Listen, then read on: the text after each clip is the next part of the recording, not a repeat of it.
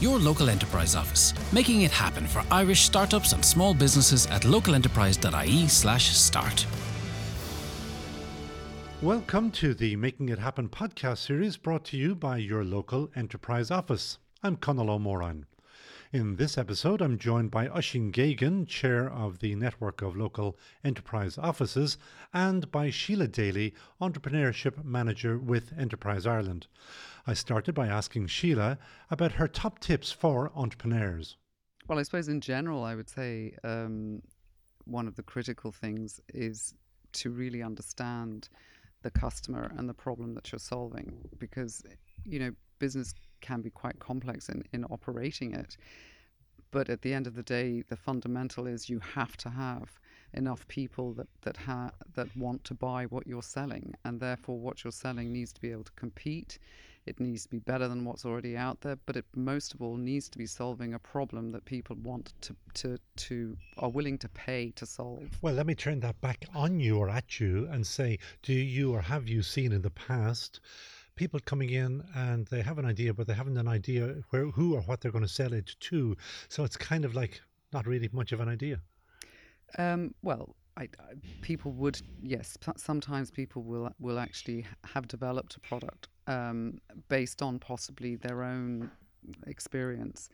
Um, and there's nothing necessarily wrong with that, but I would certainly be cautioning anybody from spending too much time or money developing a product because they think that that there's a problem that needs to be solved. Really, this this a lot of time should be spent on making sure that this is something that sufficient people are experiencing um, at a level that will make them want to pay for it a and B that there isn't already something there that is actually doing the job better than what you're going to offer. And actually, that is a problem of trying to find out if that product does exist before, because certainly in my experience, I think maybe uh, a new pair of uh, glasses, great idea. But too often, very, very, very, very often, I'm told, nah, that's been done already. If you go to your Leo, they can help you to say or to find out, yeah, done before. Sorry about that. Yeah, and I think sometimes there's actually, um, we find that a lot of entrepreneurs or people who are looking to set up their own business are looking for something that has never been done before. And in reality, the very vast majority of businesses that start up and the vast majority of successful businesses out there haven't got a, a particular invention or thing that hasn't been done before. Most businesses that start up are actually Me Too businesses. So you can look at a market, at a sector, you could look at a particular product or service that's being provided, and there may well be substantial competitors there. But you may way, you may have something unique there. You might have something different. You might be able to improve on the offering. You might be able to do it at a better price, or you might be able to deliver better service. So very often people look at the wrong part of this. So what you're ultimately doing, as Sheila was saying there, you're looking for the for a, a, marketable product or service that is going to service a need. It doesn't necessarily mean that there aren't any competitors in your space. Because um, if people think of something as basic as a tire for a wheel, there's Michelin, there's Goodyear, there's uh, Firestone. They all just make tires, but there's room for them all.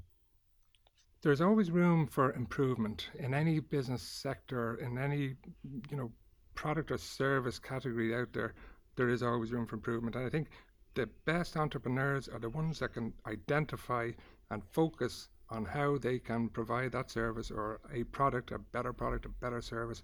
They can do it better, they can make more money out of it, and they can do it differently. Sheila, am I unfair in characterizing the entrepreneur? He or she as being uh, in a hurry and therefore not terribly bothered with trying to devise a business plan. Haven't got time for that. I want to make my product. I want to sell my service. And when that happens, well, no business plan. One, no money. Two, you just got to do it. Yeah, I mean, I suppose it's very important that characteristic of, uh, of being in a hurry, of being passionate, of being committed, of really having, you know, a vision and wanting to make it happen, because it's hard and starting a business is really hard. Um, so you need to be that type of person. But realistically, as you said, Conal, even to obtain finance, you actually do have to be able to articulate your vision, and you also need to be able to explain properly why and how this is actually going to make money. Therefore, I, as an investor, should put money into it, or as a bank, should lend you money. What do you say to those, and I know they exist, those entrepreneurs who get really frustrated with either uh, their local enterprise office or with Enterprise Ireland because you don't understand, you don't understand uh, because you're not giving them money.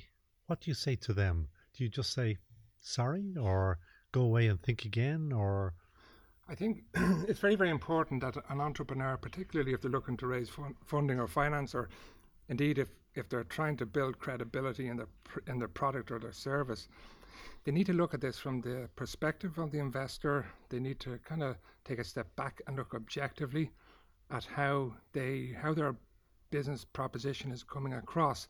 Ultimately, anybody who invests, whether it's a state agency or a private investor or a bank or any other organization or an individual, nobody is going to want to put money into a business unless they're pretty convinced that this is going to be successful. So you have to take a step back and look at how you're presenting yourself, how you're presenting your business. Is it fully thought through?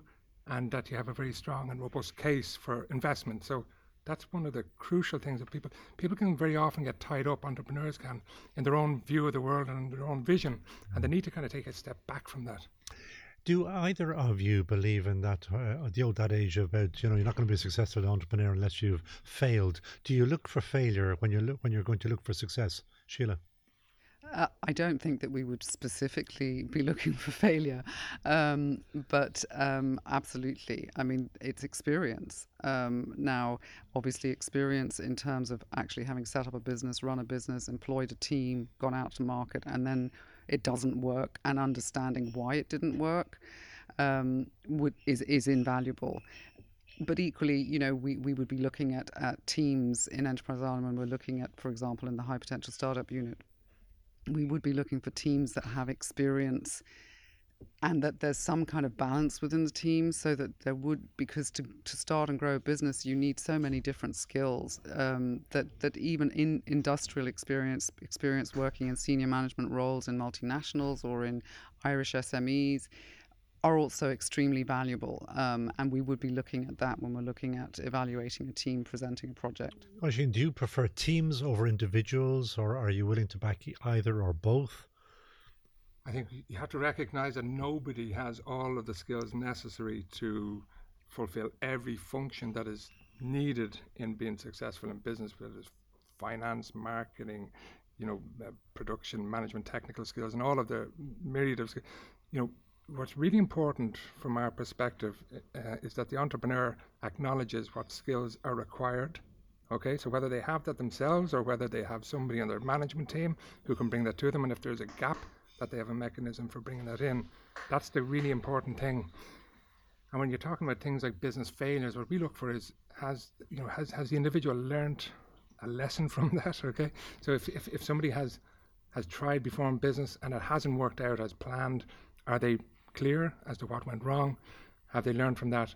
And very often, as you said, that can be a very strong positive. If, if, if you make any mistakes in your life, hopefully you learn from that and you do better the next time. And Sheila, there is also a good positive uh, emphasis now on women entrepreneurs. There is uh, at both Leo level and at EI level, there is a, an active encouragement to get women into becoming entrepreneurs. Absolutely. Well, we, we recognise women make up half of the population, and, and yet you know it, it's sort of three to one ratio of men men to women starting up and setting up businesses. So it's a huge economic opportunity if we can actually persuade or encourage or support more women to start businesses. That there is a huge economic opportunity for Ireland in just purely in those numbers, um, and that that is um, recognised both by Enterprise Ireland and the local enterprise offices. We've we both um, organisations have been working in this in this field for some time, undertaking different means of promoting uh, women entrepreneurs, role models, capability programs, networking supports, looking at access to finance. And at the moment in Enterprise Ireland, we are actually working on a new strategy for female entrepreneurship. Um, so yes, it's, it, it is important and continues to be very important and something that we will continue to focus on. Would you, staying with Enterprise Ireland, uh, prefer that people knock on your doors when they are at the level, or do you prefer when they're introduced by the local enterprise office? Do you feel that they've kind of cut their teeth at the local enterprise office? Is it a, has it proven to be a better pathway? I think what we would recommend to anybody that's thinking of starting a business is that their first point of contact should be the local enterprise office because that the local enterprise offices are locally based for a start which is a great advantage um, for anybody who wants to to have direct access to, to one-to-one discussion around what their business idea is and help then in di- and direction into where is what's the best pathway for them. So we believe the local enterprise offices should be the first point of contact. Um, we work very closely with the local enterprise offices. Um, in program development, we're on the evaluation committees with the local enterprise offices. We ha- know people, you know, so there's lots of personal relationship and operational and structural relationships there. And we are working together, genuinely working together to make sure that every entrepreneur gets the best possible pathway and the best possible support to realize their ambitions. So the answer is the local enterprise offices are very important are very important for Enterprise Ireland in terms of referrals and, and a way, as you said, of strengthening businesses and bringing them to the point where they're ready to export, and we can then support them with the kind of supports that we're, we're we have. And Leo, uh, uh, sorry, uh, Oisín, the Leo, uh, at the very beginning, it's a very welcoming organization, isn't it? I'm very familiar with many of them, and some people naturally would they be reluctant saying, "Ah, oh, I couldn't really know, I'm not really ready," and all. You're very happy just to have a chat. Oh yeah, absolutely. no commitment. No, hmm. no, not well. There are 31 local enterprise offices all around the country, and our doors are always open to anybody who has a business idea or is thinking of setting up their own business. What we would say is, as Sheila said, the first point of contact should be the local enterprise office. There, there are a lot of programs, activities, and supports there that people won't be necessarily aware of. So we take, you know, we, we take all comers, if you like, anybody who has a, an idea for a business, if they're looking to undertake maybe a start your own business program, they might want one-to-one mentoring advice. They might be looking for finance and funding, whether it's through grants or other sources, and we can advise them and guide them and hopefully help them develop their business plan and, and a strong case to raise funding. But very importantly, this client and the entrepreneur is at the center of all of this. So we're always conscious to whatever agency or whatever services are available, it needs to service their needs. The so therefore there is no business too big, too small, too daft. You're happy to talk to anybody. Well, I mean, anybody like in terms of people setting up their own business, um, absolutely uh, anybody. In relation to the types of businesses that can be funded and that can be supported, obviously as local enterprise offices, we are looking for businesses, whether they're pre-start or up to ten employees, we can we can provide supports. But we do have we, we know we're very much plugged into Enterprise Ireland and the other infrastructure, if you like, or the, the startup ecosystem in the country. So we, we know who the players are. There are great state agencies that exist as well and local organisations, and we can plug people into those where we think that they may be a benefit to them. Now, we don't do negative on Team SBS, so I'm not looking to dump on anybody, but t- maybe in a couple of words, what should people not do, Sheila, when they're coming to you in Enterprise Ireland? Say, uh, you must say, oh my lord, not another one of these, or they haven't done their homework properly. What are the three top tips not to do? Not to do.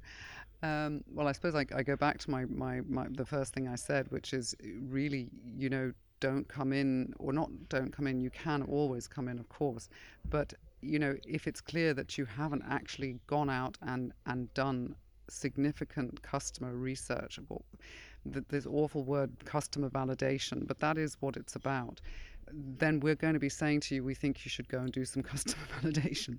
So that is is one. Um, I think um, again the, the the team. It's very much what what Oisín said.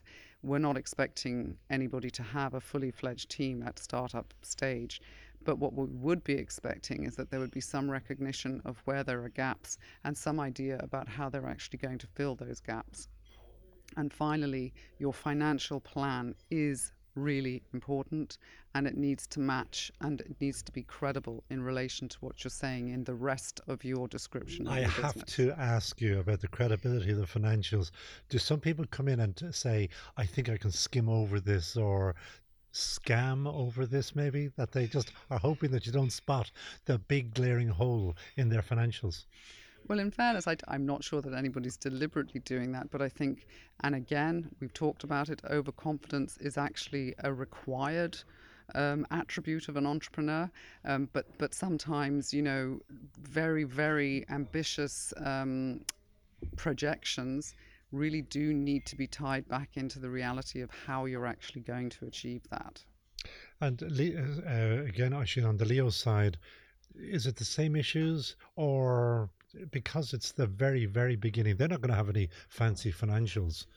It is man and a dog or woman and a dog and uh, and an idea and a hope and a wish and a prayer. Mm, yeah, like I think a lot of it is is preparation and is planning and looking uh, looking to make sure that your proposition makes sense. Uh, you know, we find that sometimes people will produce a business plan finance, actually, when you're talking about it, interestingly, it is the one area that everybody knows they have to do and they have to present strong financials, but it's the one that's most frequently done badly, if you like. Where should they go to get you know a, a good financial plan, somebody who will help them lay it out properly to your standards? Well, I mean, what what what we're looking for is to see that the person starting the business, the entrepreneur, has has robust financial forecasts in place that make sense. Okay, that are realistic. It doesn't have to be very high, you know, a high level kind of convoluted, type, but but it does need to make sense. And you need to understand your financials yourself. So you don't obviously need to be necessarily a chartered accountant to set up your business, but you do need to understand about how you're going to make money, what your costs are, what your pricing point is, and how you're going to control your cash and all of that type of stuff. So you do need to have an, an awareness and a reasonably good understanding of the finances of the business. Either of you or both of you are the financials the first things you go to when somebody comes in with a business plan? Do you flick through all the other, we'll call it guff, and you say straight to the financials? Absolutely not. No, we would look at the entrepreneur, we look at their experience uh, in and how well thought through their business idea is, whether they have validated their business idea if it's a startup, um, how aware are they of where they will fit in the industry and the sector against competitors and all the other players? The financials would certainly come after that. Obviously, they make up an extremely par- important part of it. But the, you can have the best financial forecast and understand them perfectly and all that. But if you don't ultimately have a viable product or service or business model, it doesn't matter. The financials won't won't even enter into the equation of it because it won't be successful unless you have a viable business proposition an impossible question to ask you finally, uh, Sheila. Define me the, the, the best entrepreneur you can imagine, not not an individual, but just what it, man or woman, looks like. um, well, I suppose that, from a personal characteristics perspective, you really do need you need sort of relentless optimism um, and extreme resilience and the ability to persuade lots of different people to do what you want. Everyone from customers to suppliers to employees. Um, it's that crazed look in the eye that you're looking for. uh, yeah, that determination, resilience, and belief. You have to believe. You have to believe in yourself and you have to believe in what it is you're doing because that passion is infectious and it will take you, you know, it's necessary to keep you going.